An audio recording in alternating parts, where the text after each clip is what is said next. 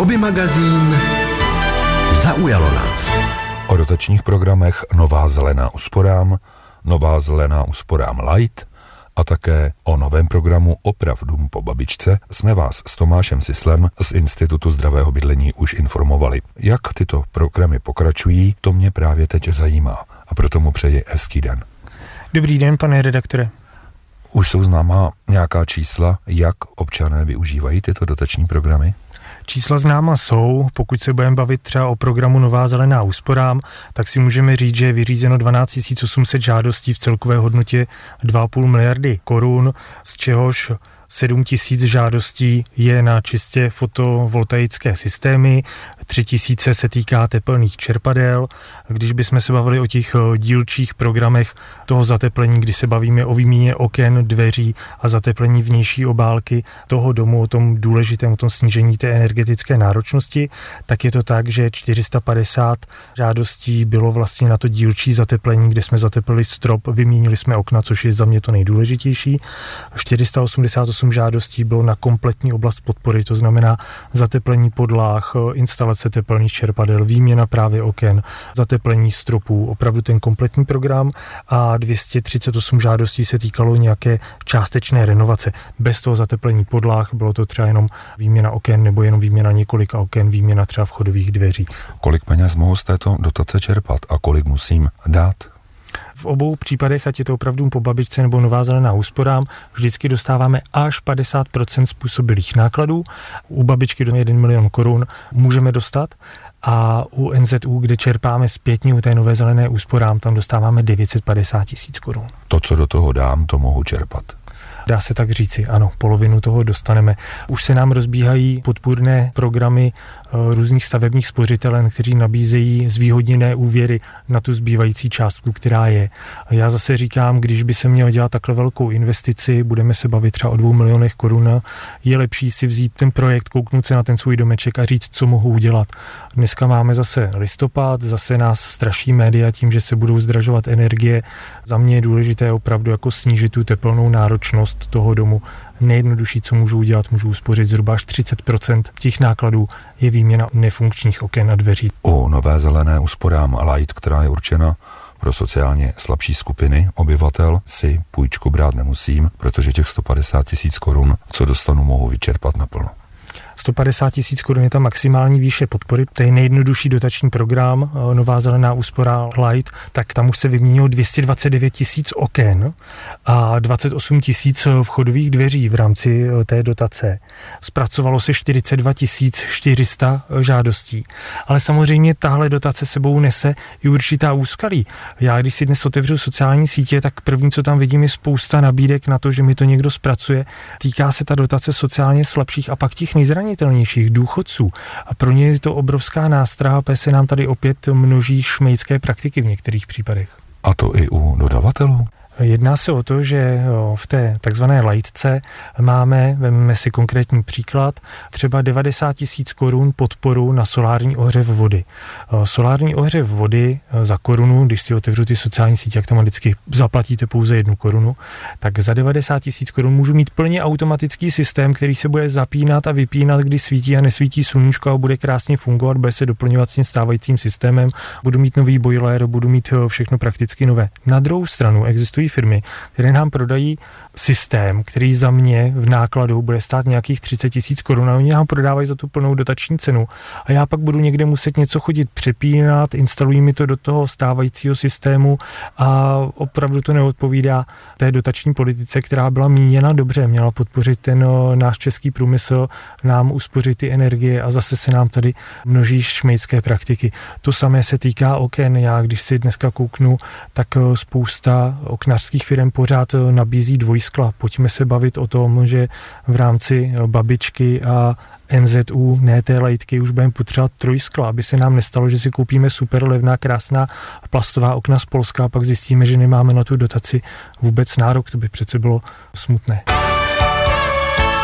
Hobby magazín Náš tip Spadané listí na silnici, namrzlé bozovky, déšť, tak to je začátek zimy. A právě o zimě si budu dnes povídat s Janem Drncem z plzeňského pneuservisu. Hezký podvečer.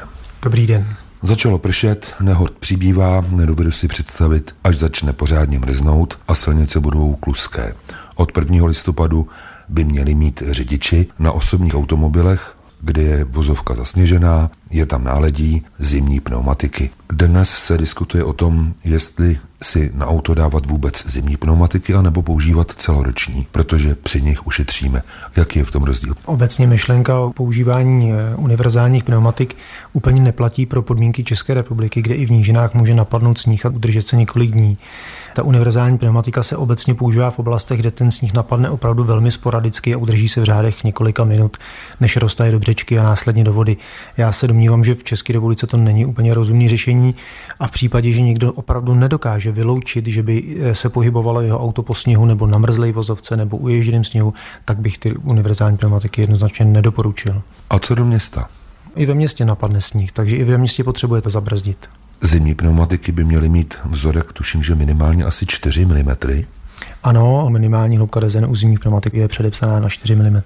Jaký je rozdíl mezi nad 4 mm a pod 4 mm? Je to o tom, že když si představíte situaci, kdy napadne sníh, ten sníh se roztaje do břečky, tak ta břečka přes ty hlavní dezenové drážky odtéká nebo se protlačuje mnohem pomaleji než klasická voda. Proto ta zimní pneumatika musí mít tu dezenovou drážku hlubší, aby dokázala spod sebe tu břečku a vodu vytlačit. Letní pneumatiky v zimě úplně zavrhujete. Tak za prvé to nedovoluje úplně zákon a za druhé je to hazard se zdravím a se životem. Budu si vybírat právě ty zimní pneumatiky, čím se řídit. Značkou, cenou, říct radu odborníka. Dá se předpokládat, že když přijdete do kvalitního pneumoservizu, kde tomu opravdu rozumí a zeptají se vás, na jaké potřebujete autopneumatiky a kolik najezdíte kilometrů, tak vám vyberou pneumatiky právě pro vás. Mohou stát hodně. Proč? To je právě o tom výběru, o tom doporučení. Pokud mi na prodejnu přijde někdo, kdo najede za rok, řekněme, 3, 4, 5 tisíc kilometrů, tak mu rozhodně nebudu prodávat prémiovou značku pneumatik, jako naopak někomu, koho to auto živí a kdo s tím za zimu najede třeba 20 tisíc kilometrů. Je draho, všichni šetříme, vyplatí se koupit si pneumatiky přes internet a potom zajít někam do servisu na přezutí? To je otázka priorit. Když si koupíte pneumatiky na internetu, tak ušetříte několik sto korun na kusu, ty pneumatiky vám přivezou domů, pak je musíte do nějakého servisu přivést. Lze předpokládat, že tam budou preferovat svoji klientelu, takže budete mít dlouhý čekací termín nebo vás nevezmou. Je to otázka priorit. Buď to zaplatíte víc peněz a budete mít kompletní servis na jednom místě pod jednou střechou v reálném čase se vším všudy, anebo ty peníze ušetříte, koupíte si pneumatiky na internetu, ale pak se musíte starat o všechny ty následné akce, o ten servis, o ty termíny a tak dále. Dříve, aby řidiči ušetřili, jezdili na takzvaných protektorech. Vyrábí se ještě vůbec? V segmentu osobních pneumatik už ne. Pneumatiky z Číny už jsou kvalitní, anebo pořád jenom voní a kloužou?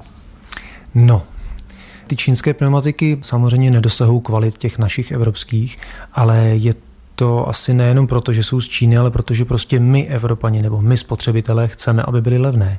Tak oni nám je levné a nekvalitní vyrábí. Dříve jsme měli takzvané plechové disky na autech, proto jsme si za pár set korun koupili druhé a potom pneumatiky jenom měnili zimní, letní. Dnes ty automobily mají plná kola, litá. Vyplatí se to ještě vůbec?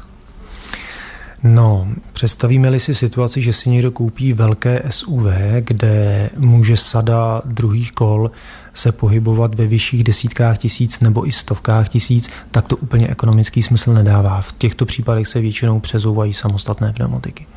A vyrábí se na ta velká SUV ještě plechové disky? Ne, ne, ne, plechová kola končí na 16 palcích, v několika výjimečných případech dostanete 17, ale dneska je naprosto standardní rozměr 19, 20, 21 palců, tam se samozřejmě plechová kola nedělají. Takže kdy se u litých disků vyplatí koupit si druhou sadu právě těch litých a kdy ne? Je to o tom, jak dlouho si to auto hodláte nechat a jestli si doma ty kola potom přehazujete sám nebo s tím jezdíte do servisu. Pokud si koupíte auto a předpokládáte, že ho budete mít řekněme pět let, tak je to ekonomický nesmysl pořizovat si druhou sadu kol. S Janem Drncem si dnes povídám o přezouvání automobilů na zimní pneumatiky. Už jsme probrali druhy pneumatik, lité disky a plechové. Teď se pojďme podívat na ty další vymoženosti, které na nás v autech čekají. A to je to, že pneumatiky hlásí autu i stav nahuštění a auto nás případně upozorní, že potřebuje dofoukat. To je systém monitorování tlaku v pneumatikách. Ty automobilky používají dva systémy. Jeden takzvaný nepřímý systém, kdy v tom kole nemáte senzor a ty informace si to bere z odvaleného obvodu senzoru ABS. A pak takzvaný přímý systém, to je ta situace, kdy máte na každém ventilku v kole je přimontovaný senzor z baterií. Takže když budu mít druhou sadu pneumatik zimních, potřebuji tam ten senzor v tom druhém případě a to mě bude stát také nějaké peníze. Ano, v tom případě potřebujete mít v druhé sadě druhou sadu senzorů a ten jeden senzor vás vyjde zhruba na 1300 korun z daní. Takže se možná vyplatí přezouvat jenom pneumatiky a mít jedny disky. No a to jsme právě u ekonomiky každé té situace. Je třeba si spočítat, jak dlouho to auto asi tak budu mít, kolik mě bude stát ta sada a to je informace, od který se odrazím. Aby mohl senzor hlásit, musí být něčím napájen, tudíž má baterii. Jak dlouho vydrží a jde vyměnit? Ta baterie nejde vyměnit a životnost té baterie se pohybuje, řekněme, okolo 10 let. Jsou servisy, kde nám kola pouze přezují, dají do pytlů, případně pomohou odnést do auta, pak jsou servisy, které pneumatiky i míjí. Ty letní vyčistí disky a také nám je zabalí. To je znatelný rozdíl. Já se teda domnívám, že už dneska ty servizy myjou pneumatiky nebo kola snad všechny, nebo aspoň se domnívám, že je teda myjou snad všechny a je to taková standardní služba. No. Přijedu tedy domů, vybalím pneumatiky, nechám je oschnout a potom složím do komínku. Složíte do komínku v případě, že máte celá kola, v případě, že máte samotné pneumatiky, tak je postavíte takzvaně na stojato vedle sebe. A co s takzvaným pátým kolem rezervou? Máme vozit i tu rezervu zimní, nebo stačí letní obutí? Ne, ne, ne, na rezervě stačí samozřejmě eh, letní pneumatika. Pokud máte to štěstí, že jste si koupili auto, které ještě má rezervu, tak se na ní občas podívat třeba jednou za půl roku při tom přezouvání a zkontrolovat, jestli je nafouknutá. Dříve se pneumatiky nahušťovaly takzvaným inertním plynem. Dělá se to ještě dnes, anebo už stačí jenom obyčejný vzduch? Ano, dělá se to. V případě, že si to zákazník žádá, tak se to dělá. Výhoda je, že ten dusík přes tu vnitřní bezdušovou vložku tolik neuniká, protože má větší molekuly a nemusíte se tak často starat a dofukovat eh, tlak v pneumatikách. Jak často kontrolovat tlak v pneumatikách, pokud budou mít naše posluchači auto veterána, jako mám já, a tento nehlásí? No tak budeme předpokládat, že tam máte starší disky, starší pneumatiky. Ta pneumatika samozřejmě postupem času ztrácí tu schopnost udržet tlak, tlak takže řekněme jednou za měsíc kontrolovat tlak. Uvidíme, jestli letošní zima bude na vodě a nebo na sněhu, ale když jsme u té výbavy automobilu vedle lopatky, smetáčku, rezervní pneumatiky, se možná někdy vyplatí mít tam i řetězy a lano na odtáhnutí. Lano samozřejmě je praktická věc a ty řetězy jsou v některých místech, v některých horských oblastech jsou dokonce povinný. Takže pokud předpokládám, že se budou pohybovat na horách, tak je dobrý ty řetězy mít sebou. Víte, já si nedovedu představit v zimě nasazovat řetězy na pneumatiku. Já je tady nemám, zatím jsem je nepotřeboval, ale to bude chtít nějaké školení. Pokud si koupíte v nějaký, řekněme, kvalitní prodejně, tak se dá předpokládat, že vám ten prodejce dá nějakou instruktáž, co se týče montáže a samozřejmě u každý řetězu je příbal, kde je příbalový leták, kde jsou obrázky, je to tam nakreslen. Ta montáž je opravdu velmi jednoduchá. Je řetěz a řetěz, jednu sadu mohu koupit, dejme tomu do tisíce korun, druhá výjde na čtyři. Jaký je rozdíl v kvalitě? Rozdíl je v tom, jestli chcete tu sadu mít jenom proto, abyste ji ukázal policistovi, že ji máte, anebo jestli ji chcete používat. Pokud si chcete koupit řetězy a předpokládáte, že opravdu budete pravidelně používat, řekněme, že je dvakrát za rok, třikrát za rok použijete na těch horách, tak doporučuji koupit si značkový kvalitní řetěz. Máme je namazat nějakým olejíčkem, aby nám třeba v kufru nezrezly? Ne, to ne, ale důležité je, když ty řetězy použiju, tak ty řetězy jsou pozinkovaný a dá se předpokládat, že budou od soli. Zinek samozřejmě chemicky reaguje s tou solí, takže je důležité, když ty řetězy potom přivezu domů, tak je opláchnout v kýbli s teplou vodou a nechat uschnout a pak je zabalit. Řekl Jan Drnec z plzeňského servisu. Děkuji za rady a budu se těšit zase někdy naslyšenou. Děkuji a naslyšenou. Hobby magazín Zahrádkářská poradna. Zima je tady a proto je čas zazimovat vše, co máme rádi, aby nám nezmrzlo. Mám tím na mysli muškáty a další květiny, které byly přes léto venku anebo za okny a teď už je jejich čas. A právě o tom všem si dnes budu povídat s plzeňským zahradníkem Přemyslem Písařem. Hezký podvečer. Hezký podvečer. Začněme tedy u těch muškátů a dalších květin, které mohou přečkat zimu a na jaře nám spokojeně začít růst.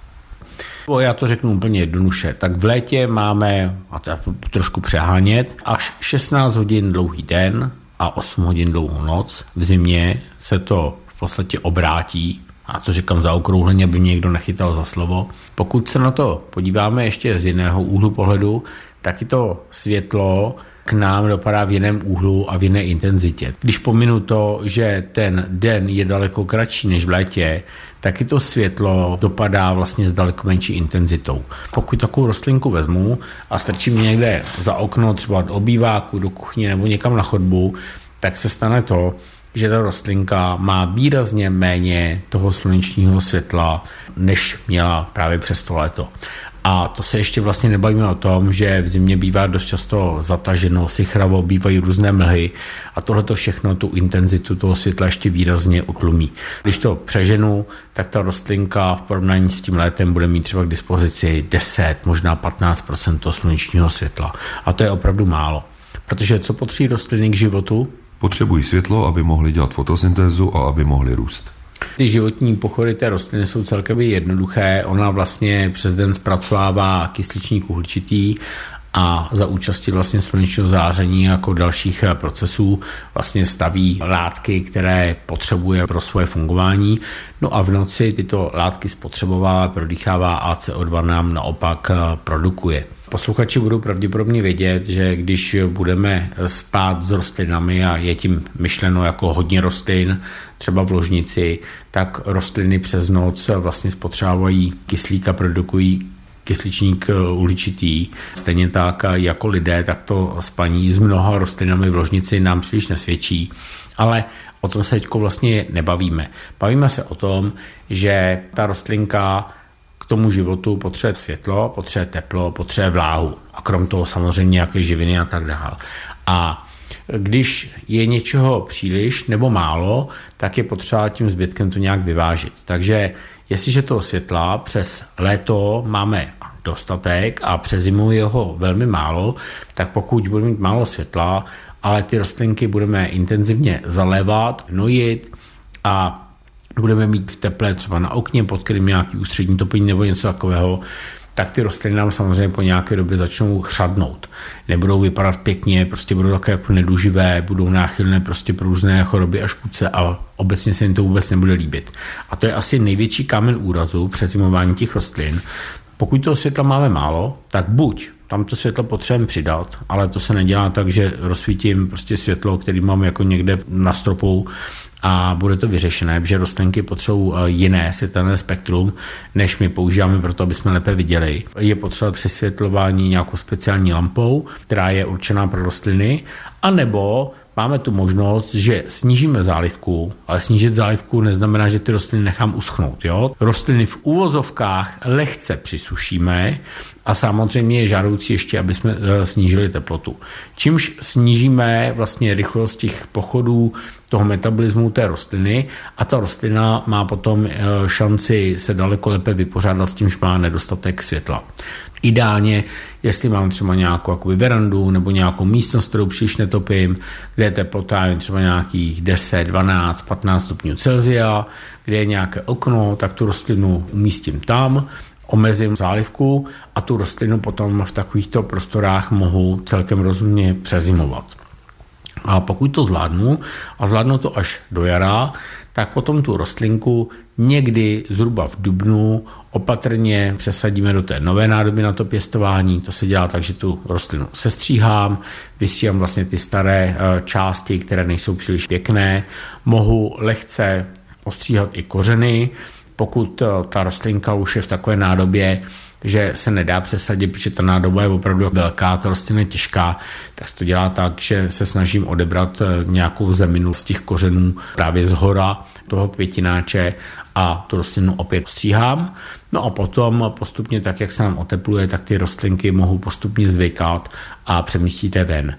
Upozorním ještě na jednu věc, A to je to, že když tu rostlinku budete pěstovat úspěšně, já třeba do konce dubna, do začátku května někde prostě v obýváku nebo někde v nějaké chodbě a pak tu rostlinku dáte ven a ono zasvítí sluníčko, tak to sluníčko ji prostě ty listy spálí, protože to bude takový příval toho slunečního světu, že to ta rostlina nemá šanci dát. Je to podobné jako třeba vaše první opalování.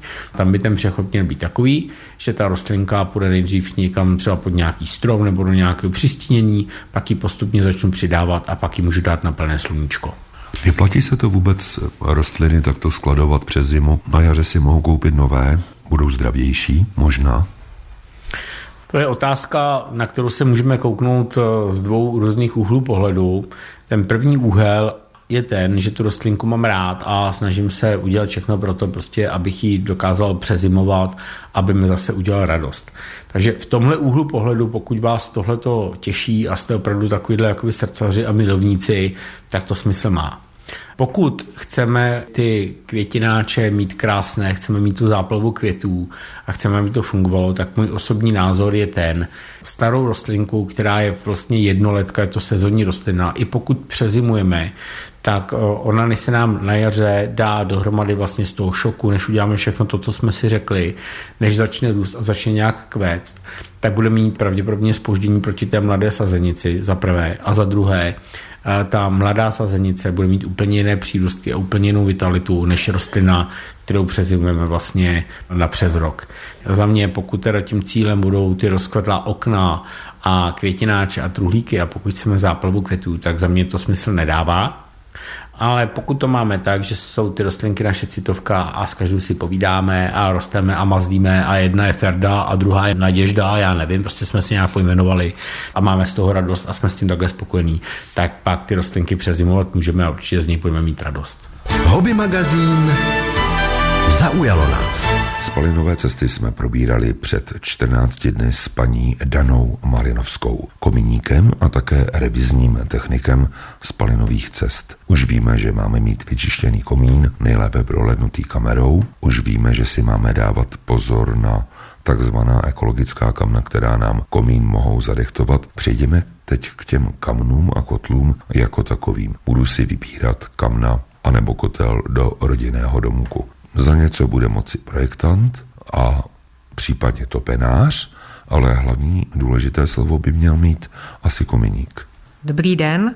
Asi bych eh, si dovolila uvést na pravou míru trošku pozor na karbová kamna a kotle emisní třídy 5-6. Bohužel si na ně pozor dávat nemůžeme, protože jsou běžně k dostání a vlastně nižší třídy by už se sehnat neměly.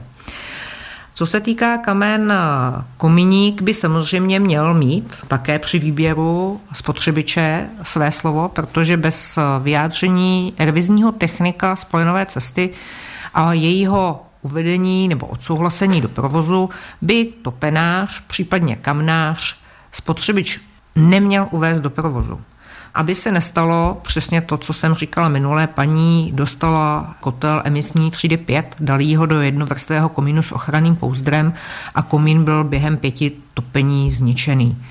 Komíník nebo revizní technik spalinových cest by měl dokázat eh, podle výběru spotřebiče navrhnout spalinovou cestu tak, aby právě nedocházelo k eh, jejímu zadechtování, poškození, prasknutí keramické komínové vložky nebo jakékoliv jiné závadě.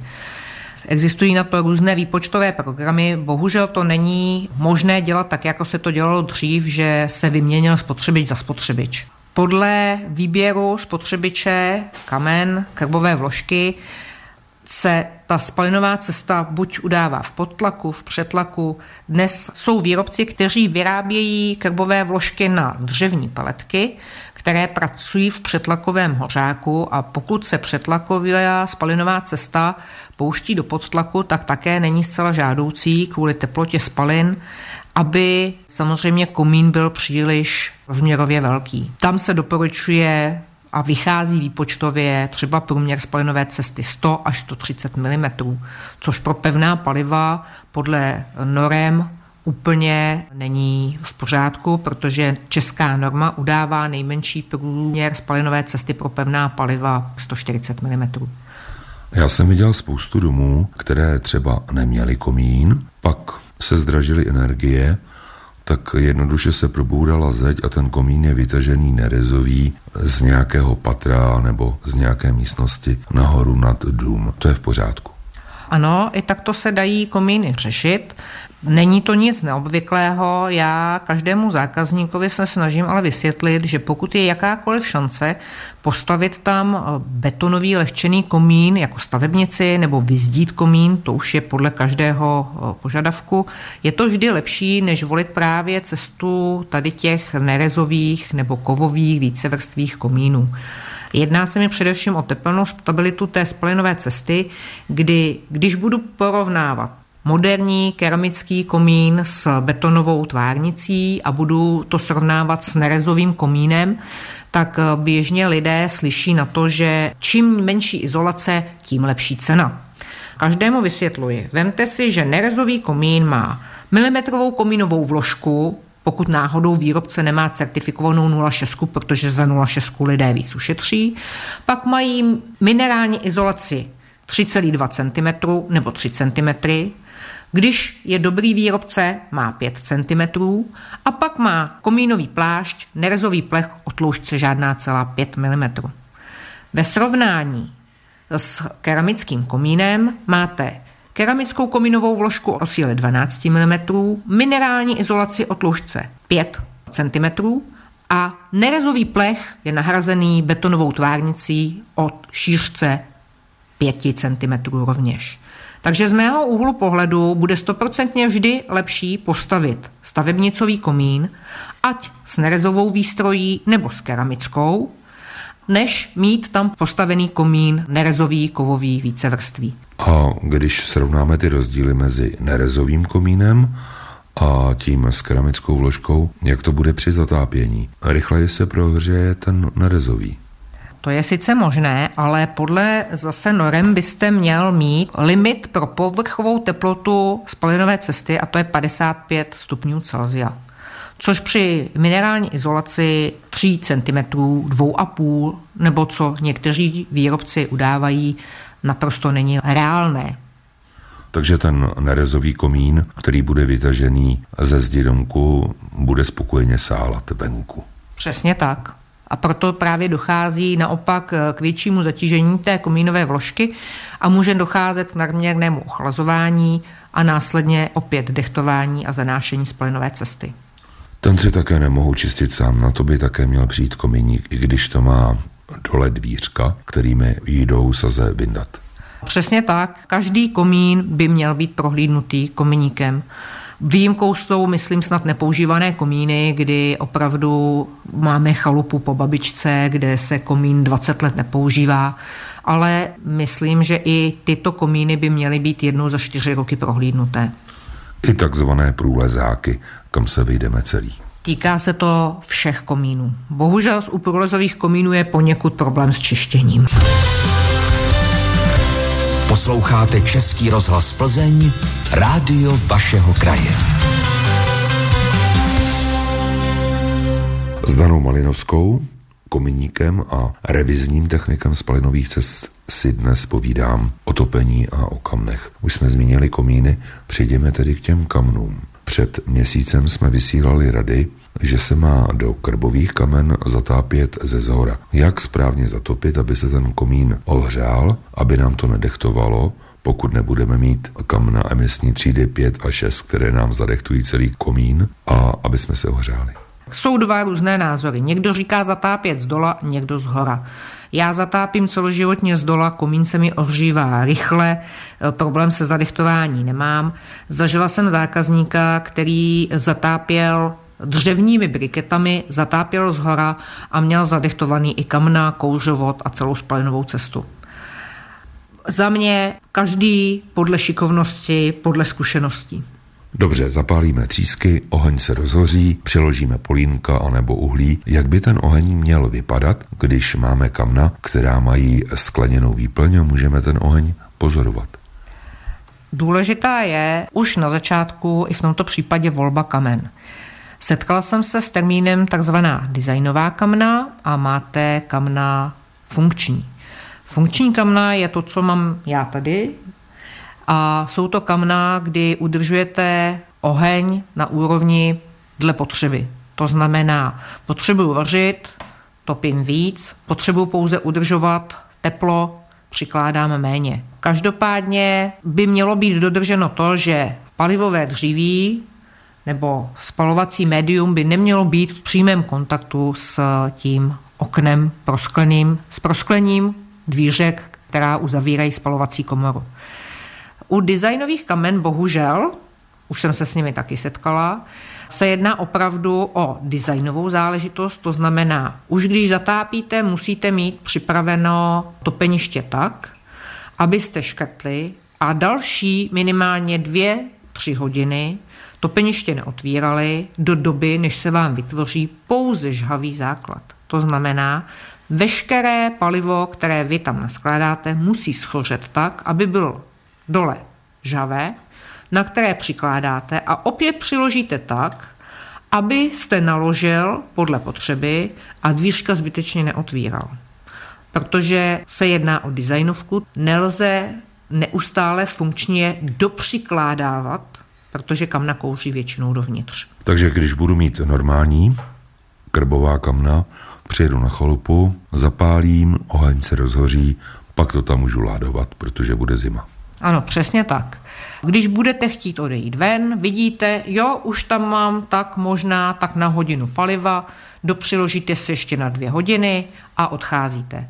U designových kamen toto udělat nemůžete. Tam musíte opravdu počkat, až to schoří na uhlíky, pak teprve můžete naložit kamna, zavřít a odejít.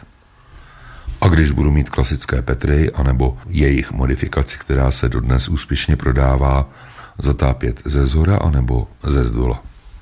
Celoživotně trvám na tom, že zatápím v kamnech z dola. Zatopíte, přiložíte trošku uhlí, ono se rozhoří a nafedrujete celé? Udělám žhavý základ, pak můžu přikládat podle toho, co od toho očekávám. Jestli potřebuji odejít, aby mi to vydrželo 3-4 hodiny, tak je naložím vlastně po spodní okraj přikládací komory, anebo prostě přikládám průběžně.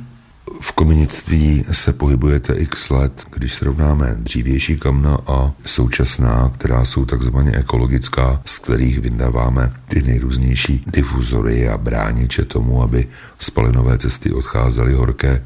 Je to nějaká ekologie nebo není? Podle mě, když se topí kvalitním, čistým palivem, tak prostě ten výsledek je stejný. To je věc, která je eh, otázkou chování lidí především. Můžete mít eh, kotel emisní třídy 3, kdy majitel ten kotel má nadimenzovaný tak, aby ho nemusel škrtit a tím pádem mu nejdou ty příšerné spaliny, které zamořují přilehlé okolí z komínu. A budete mít ten samý kotel vedle u souseda, kotel bude mít předimenzovaný, škrtit ho bude a v zimě nemůžete projít okolo jeho domu po ulici, protože se tam prostě dusíte. Emisní třídy si myslím, že právě reagovaly tady na toto chování lidí a bohužel lidi jsou spořiví, nevím, jak bych to řekla jinak. Tohle to je spíš otázka toho, že se snaží ušetřit tím, že vlastně ty kam nehoří moc rychle, tak já jim zavřu vzduch a oni budou hořet pomalu. Jenomže to zavírání vzduchu, obzvlášť když třeba to topeniště není rozhořelé, tak to znamená, že to je stejný efekt, jako kdyby si lili do komínu kýbl studené vody. Topeniště, když není rozhořelé, tak spaliny jsou studené a tím pádem opět se dostáváme k tomu, že je vysoká vlhkost spalin a následně se to vysráží na vnitřních stěnách komínového průduchu. A spokojně rechtujeme. Přesně tak.